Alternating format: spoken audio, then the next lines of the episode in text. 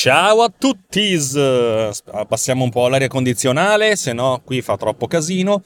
Oh, io sono Alex Raccuglia, questa è a dir si voglia Runtime Radio. Oh, mi raccomando, Runtime Radio, la web radio non solo geek, la web radio di tutti. E questo, nonostante tutto, è ancora Tecnopills.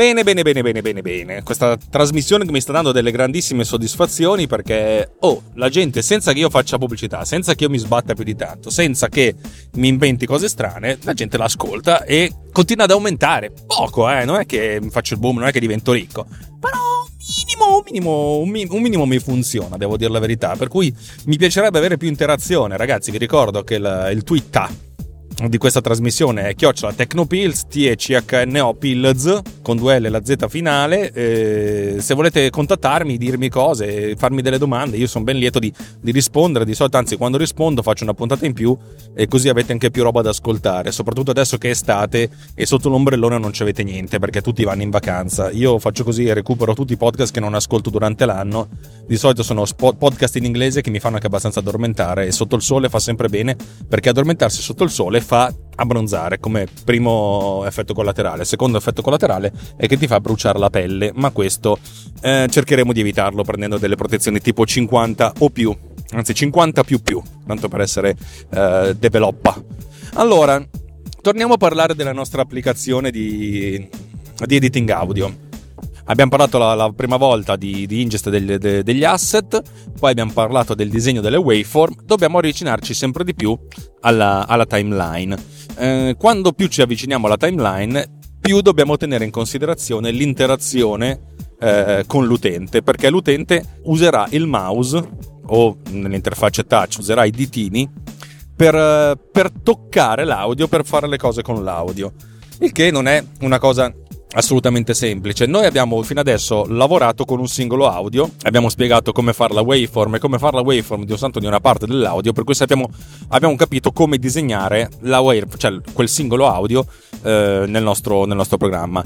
Se noi volessimo fare un programma di editing audio, di quelli semplici, noi potremmo già cominciare così dato che se noi ingrandiamo o rimpiccioliamo la, la, la, viewport, cioè l'area che noi guardiamo rispetto al totale della nostra timeline, dove, dove il totale della nostra timeline è il singolo file audio, eh, riusciamo a, fondamentalmente a fare tutto. Ma adesso il problema diventa un pizzichino più complicato perché come fa l'utente a definire qual è la viewport? Che è essenzialmente una delle cose più difficili da fare. Una volta che si fa questo, il resto viene abbastanza facile perché se noi riusciamo a definire, a convertire nelle, nelle coordinate temporali, cioè negli istanti temporali, sapere quale campione prendiamo a seconda della X eh, sullo schermo, possiamo anche avere un modo molto semplice di capire su quale campione o su quale istante di tempo il nostro puntatore del mouse uh, sta sopra. Per cui anche la gestione della playhead, cioè della testina di riproduzione, che è un'altra metafora, um, funziona abbastanza facilmente. Magari di quello parleremo, ma potrebbe anche essere un problema più o meno risibile.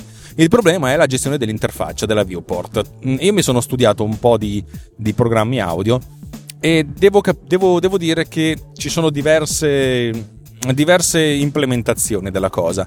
La prima implementazione fondamentalmente che, che tutti si fanno è quella della rappresentazione a finestra. Avete presente quando avete una barra di scorrimento, uh, di scrolling, non si di scorrimento, una barra di scrolling? La barra di scrolling vi fa capire quanto è alta la finestra che state guardando rispetto al contenuto da scrollare. Se magari caricate una pagina web nel vostro browser, una pagina piuttosto lunga, sapete che quello che vedete in quel momento nella vostra finestra è una percentuale, magari ne vedete la metà. Per cui quando iniziate a scorrere appare la barra di scorrimento e vedete che questa barra, questo segmentino è alto esattamente come la metà eh, della, del, della finestra perché praticamente ci fornisce in maniera molto, molto semplificata, un modello molto semplice di indicare cos'è che state guardando rispetto al totale, che è quello che noi serve, cioè cosa, cosa, stiamo guardando rispetto al totale. Fare una barra di questo tipo è molto semplice perché se noi prendiamo il problema dal lato facile, cioè a seconda di come, di quanto sto disegnando, mostrare questa barra è facile, essenzialmente sappiamo che abbiamo un in point e un out point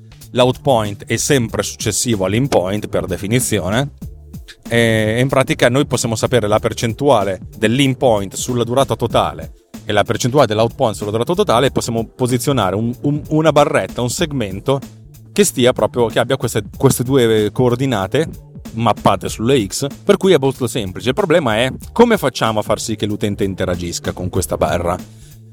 Qui diventa un po' più complicata perché se noi vogliamo utilizzare questa barra per lo scorrimento, cioè per andare a destra a sinistra, che significa rispettivamente andare avanti nel tempo e indietro nel tempo, dobbiamo far sì che questa barra corrisponda, cioè risponda al, al, dragging, cioè al trascinamento, e che questo trascinamento avvenga soltanto nell'asse delle X, cioè senza andare sopra e sotto, cioè quando trascinate, anche se il vostro mouse si, o il vostro dito si sposta su e giù, comunque questa barra deve scorrere solo a destra e a sinistra e deve avere come limiti il limite destro e il limite sinistro della finestra o comunque della viewport che stiamo guardando.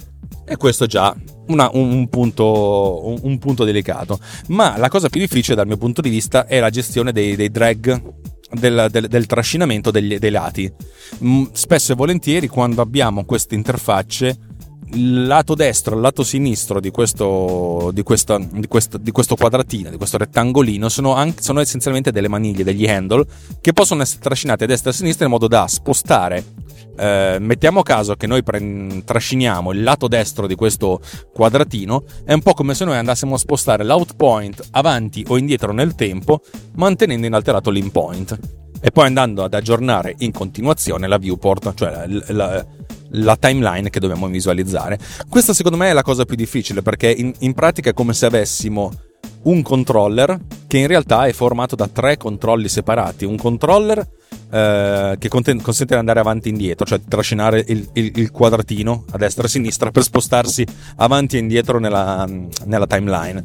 E i due controlli, la handle, cioè la maniglia sinistra e la maniglia destra, per spostare rispettivamente l'inpoint e l'outpoint. E come si fa? Ci sono diversi modi per farlo, molti possono dare un'occhiata in giro a vari eh, controller che sono disponibili in modo tale da eh, non magari non beccarseli direttamente dal sistema operativo, ma da gestirselo in maniera più o meno automatizzata facendo uso di qualche libreria anche andandola a comprare scrivendosela da solo cosa che io tendenzialmente eviterei quanto più possibile. I programmi di editing audio inoltre non hanno soltanto questa, questa, questa possibilità ma spesso e volentieri mostrano una versione ridotta della timeline però sempre completa o, su, o sopra o sotto in modo tale che questo rettangolino venga disegnato su questa rappresentazione totale della timeline eh, in modo tale da avere la gestione più, più semplice possibile perché si può sempre vedere quanto è piccola la viewport rispetto al, al, al, disegno della timeline completa. Alcuni programmi, come potrebbero essere Final Cut e Logic Pro, su, su nuovi MacBook Pro, quelli con uh, la touch bar, quella estensione della tastiera che cancella i tasti funzione ma mostra un, una sorta di piccolo grande display molto largo, molto stretto, consentono di utilizzare questo, questa touch bar proprio come rappresentazione totale della, della timeline in modo da poter interagire con essa direttamente con le dita. Una cosa che può aver senso, può non aver senso, è una scelta è una scelta, diciamo che è uno strumento in più a disposizione e degli sviluppatori e degli utenti ma nel mio caso eviterò di, di, di, di realizzarlo anche perché non, non, non, avendo un MacBook Pro con, con, la touch bar potrei soltanto utilizzare l'emulatore sarebbe fondamentalmente uno spreco di risorse per un programma che comunque voglio far pagare relativamente poco. Questo è essenzialmente il, il momento difficile della, della, gestione dell'interfaccia non starò lì ad, ad addentrarmi su come si sviluppa questa cosa anche perché in parte voglio ancora capirlo la seconda cosa che è importante per quanto concerne programmi che hanno una timeline è la visualizzazione della playhead, cioè della testina di riproduzione. Eh, molto semplicemente, tutti i programmi che mostrano una timeline o anche le applicazioni sul web, pensate a YouTube, quando fate partire play, la testina di riproduzione, lo vedete, è un pallino si sposta man mano avanti nel tempo. Quel pallino indica la testina di riproduzione, cioè in pratica l'istante di tempo visualizzato a schermo, cioè mappato sulla timeline, Uh, che si sta riproducendo in, in, in, questo momento. Se un programma video mostra, cioè l'istante di tempo mostra un fotogramma, se un istante audio, l'istante di tempo mostra essenzialmente riproduce un sample. La playhead, cioè la testina di riproduzione, ripeto, è una metafora anche questa perché è, una, è un'allegoria di quelli che erano i, i sistemi a nastro di qualche tempo fa. Fondamentalmente ci serve per capire dove stiamo e dovrebbe essere mappata anche questa. Questo significa che comunque noi visualizziamo questa viewport, se la testina di riproduzione sta tra l'in point e l'out point, deve essere visualizzata a schermo e spesso e volentieri è visualizzata come una barra verticale di, al- di ampiezza un pixel soltanto. Deve scorrere ovviamente man mano, questo significa che quando noi riproduciamo la, la timeline dobbiamo andare a chiedere al sistema che istante di tempo uh, viene riprodotto in, questo, in, in, quel momento e poi posizionarla. Ovviamente c'è sempre un passaggio doppio da informazioni temporali a informazioni spaziali e ci deve essere anche la funzione contraria che da informazioni spaziali ritorni informazioni temporali. Insieme alla playhead, che è essenzialmente un, un unico grosso verticale che ci dice dove siamo in questo momento, c'è anche di, di solito un secondo marker che è una sorta di playhead più effimera. Cioè, mentre la playhead, che è quella che scorre avanti e indietro e che magari quando è in pausa sta ferma, abbiamo una seconda playhead che indica essenzialmente in quale punto il mouse è posizionato. Questa seconda playhead non è importante come la prima, cioè la prima è effettivamente un, una, un'allegoria fisica ma che ci mostra esattamente a che punto siamo e se noi facciamo partire la riproduzione eh, questa scorre in corrispondenza del tempo del, dell'istante di tempo del nostro file o della nostra timeline. Questa seconda, co- questa seconda playhead ci dice essenzialmente dove sta il mouse nel tempo. Di solito quando si fa clic con il mouse, poi dopo, oppure si fa tap con il dito, la playhead, la, la testina vera e propria, viene spostata in quel punto.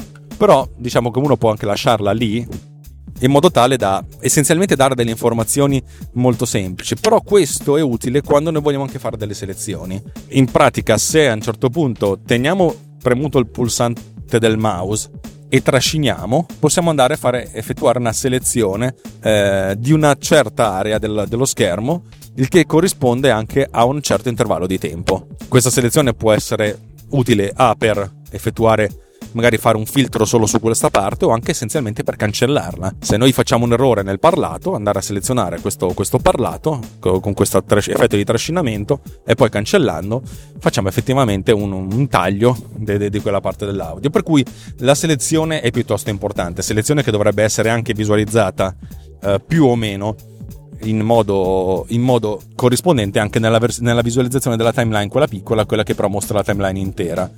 Selezione che di solito si fa con eh, un rettangolo di un colore tenue e non al 100% di opacità, oppure andando a mettere in negativo la selezione dell'audio.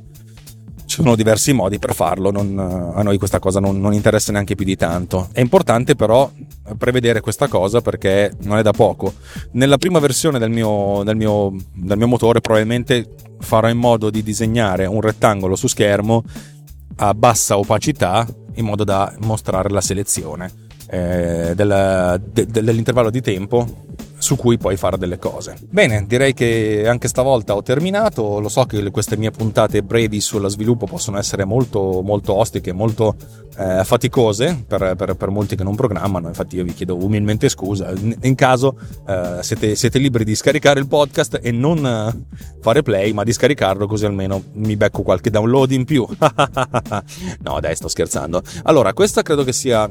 Credo che, credo che sarà l'ultima registrazione che faccio in automobile da, da, qui a quando tornerò dalle vacanze, ma se non l'avrò già fatto, mia, il mio obiettivo è quello di pubblicare durante le vacanze, cioè una volta ogni due o tre giorni, una delle vecchie puntate di Audio Video Co., il famoso corso in sette parti che, che spiega come, come, lavorare sull'audio. Mi è sempre piaciuto quel corso, ero molto contento e dato che il podcast originale, che era Apple Horizon, non esiste più perché Paolo San Martino ha deciso di cancellarlo da, da internet, il che è interessante perché appunto nel, nella, nel periodo del, del, mondo in cui non c'è oblio, eh, andare a forzare l'oblio è molto molto una cosa molto su cui si potrebbe riflettere anche a livello eh, etico, morale e sociale. Detto questo, io ritroverò queste, queste parti di puntate perché io non ho tutte le puntate intere, ma soltanto le parti a cui partecipavo e vi farò, vi farò dono di queste cose che penso che potranno essere piuttosto interessanti, per cui state st- sintonizzati. Detto questo, come al solito, io sono Alex Raculia per runtimeradio.it eh, e questo è stato Tecnopills e ci vediamo alla prossima volta. Non dico più ciaone perché sennò poi dopo pensate che sia un, un fan di, di, chi l'ha inventato, che fa rima con ciaone, per cui vi dico saluto!